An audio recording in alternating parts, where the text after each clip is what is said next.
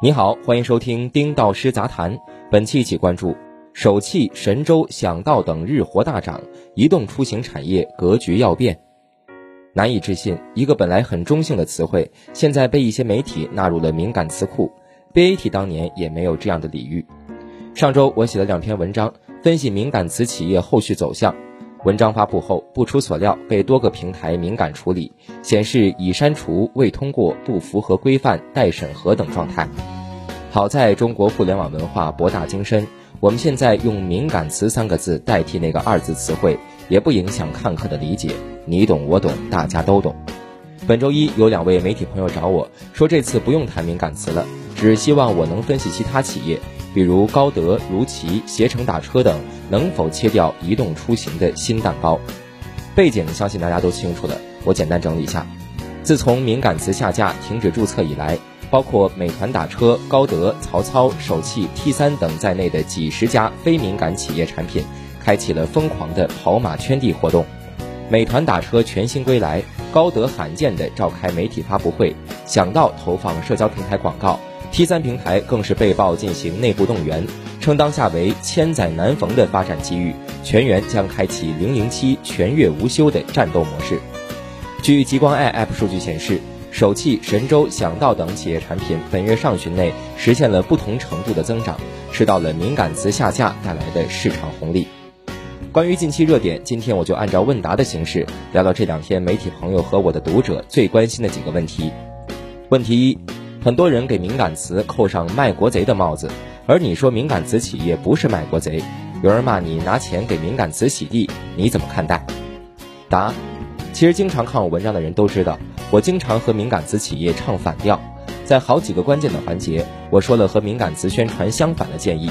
比如2018年敏感词发展到巅峰，很多人认为敏感词将一统江湖，没有对手。我当时嗅到信号，撰文提醒敏感词和那些狂热的声音，表明市场依然是多元和开放的，要鼓励包容多种形态的产品。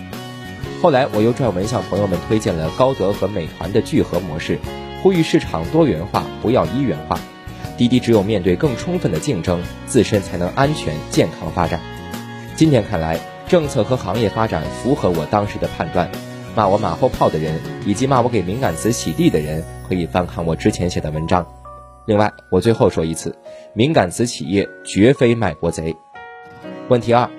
目前各大网约车平台疯狂投广告、发优惠券、抢司机、抢用户，这些平台会有机会吗？会对敏感词造成威胁吗？行业会重新成多强争霸格局吗？答：敏感词平台平均单日交易订单为4100万单，远远超过高德、百度、携程、想到、首汽、神州等平台。即便现在被下架、停止注册，但是现有用户服务提供不受影响，依然是网约车出行的首选平台，短期内依然会处在行业领先地位。当然，我们要客观地看到，敏感词平台由于受到停止注册的限制，目前只能服务老客户，市场新客户和敏感词平台无关。与此同时，据 CNNIC 数据显示，国内网约车用户规模达 3.65 亿，仅占网民整体的 36.9%， 远没有到天花板。这意味着我们的市场每天还会有很多新增用户出来，那么这些新增用户就全部会被上述中小平台抢走，这些平台就有机会获得新的发展机会。所以要判断行业最终趋势，也要看敏感词被下架整改多久，我们要动态的来看待这个问题，现在还不能下绝对定论。但是可以肯定的是，经过这波整改之后，市场竞争环境会更公平合理，多元化的市场会容纳多家企业同台竞技，绝对不会被某一家或者某几个平台所垄断。问题3，网约车只是大出行产业的其中一环，未来其他领域会出来新机会吗？答：这个问题非常好。我们提及移动出行或者互联网出行，不要总把注意力局限在网约车身上。中国14亿人口，几乎每个人都有出行需求，网约车每天小几千万的订单只满足了个位数比例的用户。在网约车市场背后，是由民航、火车、汽车、旅游出行等领域构成的数万亿乃至数十万亿级别的大出行市场，这也势必会为网约服务平台提供新的业务想象空间。比如我之前提到的百度和小马智行的自动驾驶已经在亦庄等地规模化落地，消费者可以方便体验。